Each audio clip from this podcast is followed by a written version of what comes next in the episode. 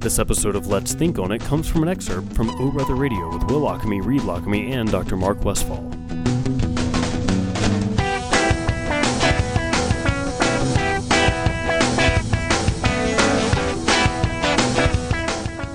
All right, Reed, last month we did a segment with Dr. Mark Westfall, uh, a whole show, in fact, on the brain and addiction, and it got so much feedback. Uh, we had so many emails about it that we decided to do two, two things. One, start a podcast. Right. All right. Uh, Dr. Westfall is going to have now a podcast where you can go back and listen to all these segments and more that he's doing even away from the show. And we decided to kind of revisit this for one more month because people were so interested in it and uh, wanted to have, you know, their friends and family listen as well. So we're going to do that. Uh, and here's Dr. Mark Westfall joining us once again because there's there's a lot you can talk about with the brain and addiction, right? Uh, there is, and thanks for having me back, guys. Uh, Absolutely. good to see you again. It's our pleasure. And did we settle on the name? I was hoping we were going to go with riding the coattails of Dr. Mark Westfall. That's what you Is and that the I. podcast? That's what you and I were hoping it was going to be called, but uh, Right. it's going to be "Let's Think on It." oh, that's Uh, right. Oh, yeah. Okay. and people can find it now. It's on That's iTunes. right. It's very easy to find. I found it today. Right. Um, it's easy to listen to. Also, the segments are commercial free and just like around ten minutes long each one, eight Yeah, to twelve yeah. minutes, and you just listen, you know, one after the other. So So, let's think on it with Let's Reed think on it. Lockamy you and go. Dr. Mark Westfall and Will. and, and then that Occasionally. other Good. guy. I like it. Yeah. It's Uh, good. And since we did this segment of the brain and addiction last month, I've heard so many other things and so many new things. And uh, NPR did some really great stories. Um, it's just I don't know. It just seems like now I'm, I'm hearing about it everywhere. So I'm It's glad. you and I primed your, it's primed held your the brain, brain. to kind of hear stuff. What? No. I mean, anything in particular jump Uh, out? heroin for the most part. Uh, you know, and now the fact that you can get the antidote uh, at a lot of places, CVS going to be carrying without a prescription. You can get the heroin antidote. Uh, you know, we went to Body Worlds, which is an exhibit that's happening now. If you're listening to this in 2016, the, the spring of 2016, um, uh, exhibit that's happening happening at McWayne Center. It's amazing. Of course, uh, bodies, real bodies, Mm-hmm, and you go through and you, and you look at the different parts of the body and how different things affect everything. And addiction is a big part of that. And then we actually had McWayne Center on. They brought a real human brain. We got to hold a human brain, and it, It was Wow. crazy. it was Yeah. really amazing. It really was. It was the first human brain. I mean, It's pretty wild to see, isn't it? No. really is. Yeah, and that, Um, It that really brain is. was much Fascinating. heavier than I. Uh, It is very dense, very heavy. anticipated. I think that was the craziest thing about it. Um, so anyway, I'm glad we're talking about this again. Um, what are we going to be doing tonight? Well, I thought we'd start with just a kind of a overview of what we did last time, just Okay. briefly for those that didn't catch last month. You can certainly go hear it uh, on the podcast. Let's think on it, as Will already said. So, but just to kind of review that briefly, and then talk about some of the criteria for what is uh, a substance use disorder. And then I've got two guests coming tonight. Uh, so uh, excited to have these guys. I got Doug White from the Foundry and Greg Snodgrass from uh, University of Alabama Collegiate Recovery Center. Uh, so I'm really excited to get to those. But Yeah. thought we'd just start with kind of an overview of, of what we briefly talked about last time. Um, you know, there were three systems we talked about in the, everybody's brain, and I think that's the point I really want to keep coming back to is everybody, everybody's brain has the same systems Right. at work. It's just that there's sometimes some dysregulation, and that's true for a lot of parts of the body. I mean, I tell people all the time, you know, it's kind of like having diabetes. I mean, everybody has a pancreas that's supposed to regulate your sugar level. It's very complicated, but it, you know, the pancreas does that. Yeah. But some people's pancreas has a difficult time doing that, and when it has too difficult a time, we call it diabetes. But you don't go from normal to diabetes overnight. It's a graduated change, and there's a number that we give to it when you've tipped the balance Right. uh, but it's a regulatory problem. Same thing with a lot of things in the brain when it comes to, to mood or anxiety or certain things. Addiction is the same way. We all have this addiction process in our brain that works in a typical fashion for all of us. So we talked last time, you know, if if we didn't have it, we wouldn't survive. It's the thing that makes us want to eat. Um, uh, it's the thing that makes us want to nurture each other because it feels good. It stimulates the reward system. We do it again. So we all have the potential to have this addiction. We're all kind of the brain's built on addiction. But when it becomes dysregulated, is when it starts causing people some life problems, and uh, we, you know, call them an addict, so to speak. I say we. I mean the collective Right. society. We. In psychiatry, we're now calling it a substance use disorder, and I mentioned last time, you could have a put anything in that first word, a blank use disorder. Right. It doesn't have to be a substance. Could be sexuality. Right. Could be- Gambling. Could be gambling. Right. could be food. You have a usage disorder um, because the typical regulatory system is dysregulated, and you're using it to a degree that it becomes harmful. Right. That's when people present for treatment, is when it's becoming harmful to them. Yeah. That kind of an overview. yeah, absolutely. I think yeah. that's a great overview Yeah. of what we did. And then you were you going to say with the three systems? So yeah, the three yeah. systems. Okay, so there's th- the dopamine reward system is one, uh, and these systems are, are biological circuitry that have a lot of overlap with Right. other parts of the brain. So they're not little like unique little capsules in the brain that you know if we could go in there and fix it, it's very complicated. But we conceptually put them in three um, categories. So the dopamine reward system. Uh, is that when you do something you feel pleasure and you want to do it again That's just purely a chemical thing that happens in neurotransmitters and feeling good. Exactly. Right. Neurotransmitters we've talked about before is Yeah. the chemicals that neurons talk to each other with, and Mhm. dopamine is one of those. It's just a language tool. Right. And so, um, you know, when when the rat um, is going down the maze and finds the cheese and, and eats the cheese, uh, the brain says, "Hey, that was good," and gives it a little dopamine, makes it remember how it got there. It was so Mhm. pleasurable. It says, "You need to remember this path," because the the end was a positive reward. Right. And so it sears our memories in place a little better because there was a or cheese at the end. If it went to a to the um, uh, to a maze and just came to a, a blind end and wasn't any cheese, you wouldn't remember it, and you don't need to remember it because it didn't get you anywhere. Right. So you probably didn't get much dopamine release because there was no pleasure. So you're not going to do it again. Yeah. So again, that's the that- that's kind of the the system that can be unregulated. So dopamine reward system is one system.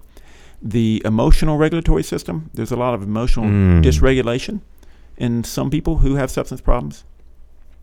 And then an impulse control system. That's the third one. That's the third one. That's So right.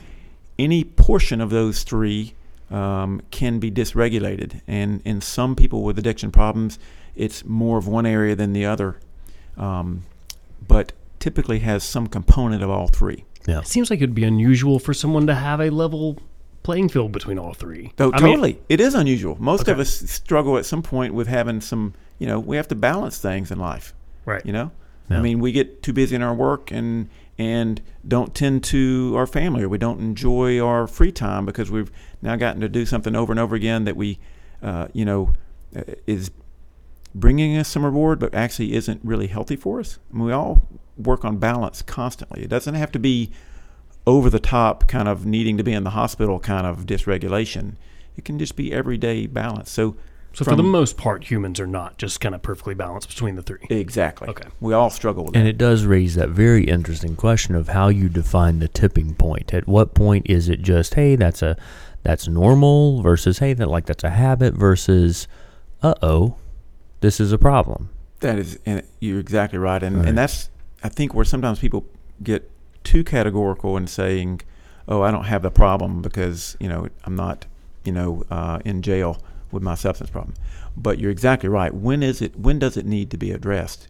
You know, in psychiatry, we use the um, approach of is it impairing their personal life, their work life, uh, or their uh, you know professional life, or their hap- general happiness? I mean, is it affecting those three areas? And people evaluate that differently. Uh, the person who is the addict, if we're going to use that term, often doesn't see that the same way that maybe their Exactly. loved ones do or their boss does. That's very interesting. Right. That's Right. exactly right. So Hmm. one one of the approaches in treating someone who has a um, a usage disorder um, is a technique called motivational interviewing, and essentially what that is is um, instead of telling them what you think is going on that's wrong with them, it's interviewing them and helping. Because typically, what will happen is once you start helping them explore their life, they'll point out things that uh, they wish they had done or they things that they want to achieve. They may not have made the connection that the substances or whatever usage problem didn't get them there, No.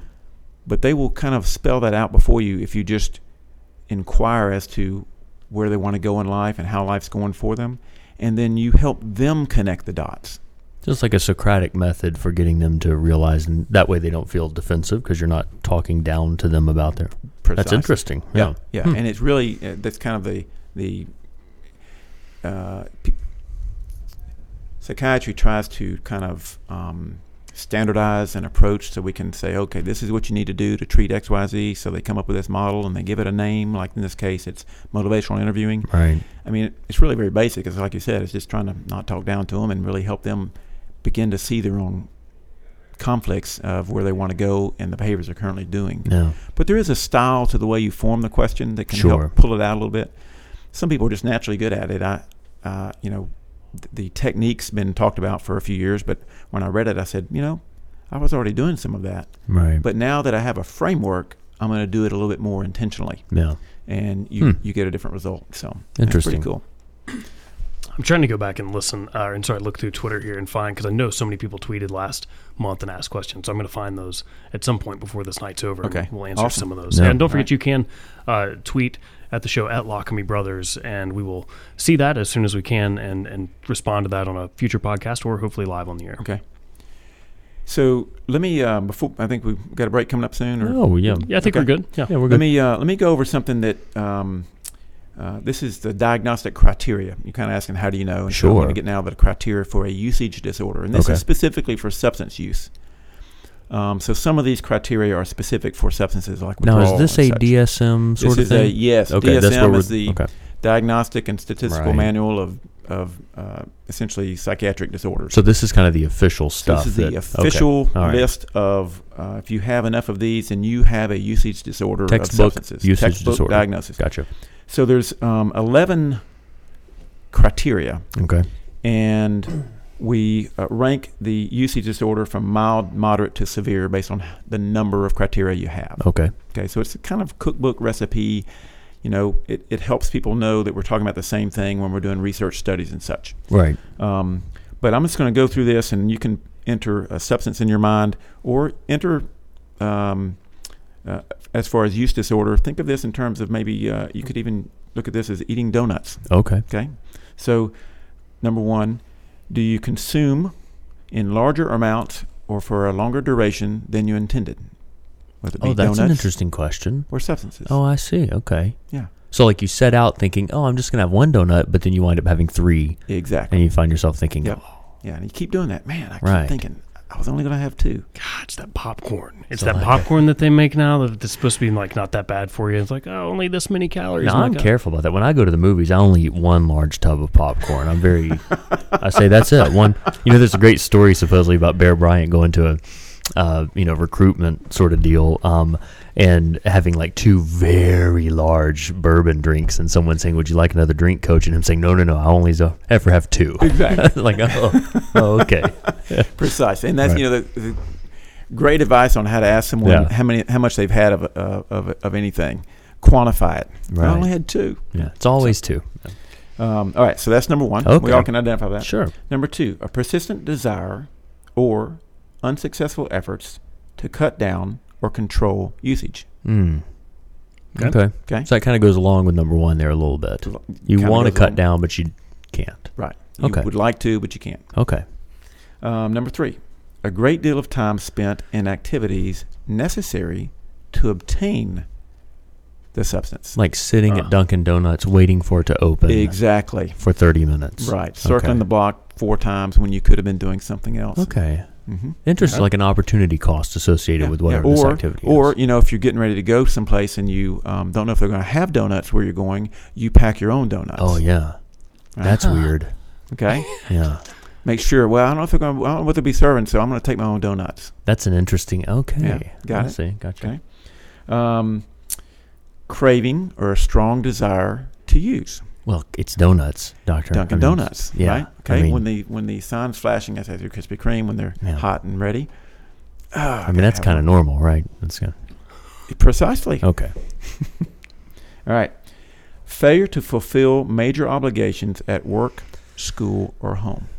So, if you're supposed to be making Yeah. a call um, as a police officer, but you're at the Dunkin' Donut shop and you fail to make Right. the call because you stay at the donut shop too long, Or You sorry, may I have couldn't a be at your donut- recital, you sweetheart. may I have a had seven donut usage donuts. disorder. I'm Right. sorry, say what now? Sorry, I couldn't be at your recital. I had seven donuts. Right. That sort of thing. Yeah, exactly. These sound like they're getting worse as we go through the list. Are they Is it- not? or is it just coincidence? Maybe. Um, Maybe just it's no, no, but that's a good observation. We'll see. okay. Okay. Um, so uh, the next is con- continued use despite social or interpersonal problems. Okay, so one was work, school, home. This is um, you didn't fulfill major obligations. This is continued use despite some social or interpersonal problems. It does kind of sound like these are getting like kind of escalating. Yeah. Because at first it was so like, oh yeah, I get that. Like you want to eat less, but you don't. But now all of a sudden you're talking about problems. Yeah. Okay. Yeah. Yeah. Interesting. So this is where your So family's telling this you is like, like, friends whoa, saying, "Hey, you know what? You eating a little me- too many donuts at the table. You didn't leave anybody for anybody else, and you still eating them and anyway. you're still eating them anyway." Okay. Yeah. Okay. Interesting. um, or they're saying, you know, um, this donut thing's starting to become starting to come between you and me in a marriage, Yeah. and I wish you wouldn't eat so many donuts. And you're thinking, hmm, maybe, Right. but then you go out and eat some more donuts. This is when people Even though start you're- saying, "Donut, eat another donut." do not Right. eat another donut, But you Right. do it anyway. but you do it anyway But you do it because anyway. you can't help it. do not It's a tell donut me what to usage do. Disorder Right. in the making. Okay. All right, so then we've got uh, recurrent use in physically hazardous situations, like dunking and driving. Oh yeah. Okay. Okay, Or like going to like back alleys to buy your donuts and things of that Exactly. nature. right, where you don't Mhm. know what the ingredients are in that donut. Yeah. precisely. Yeah. Where did it come from? I'm gonna- I'm Interesting. gonna eat it anyway. I found it in Uh-huh. the trash, but I want it. It's a good donut. It's got ants it's all not over a it. clean donut, No. but I'm gonna eat it anyway. Interesting. Yeah. Okay. Right. Um, continued use despite physical psychological problems caused by the use. Right. So I'm getting fat. Obese and Oh, yeah. My heart's clogging up. Your doctor's but I'm told still you. gonna eat the donut. Right. Sugar high. Sugar high.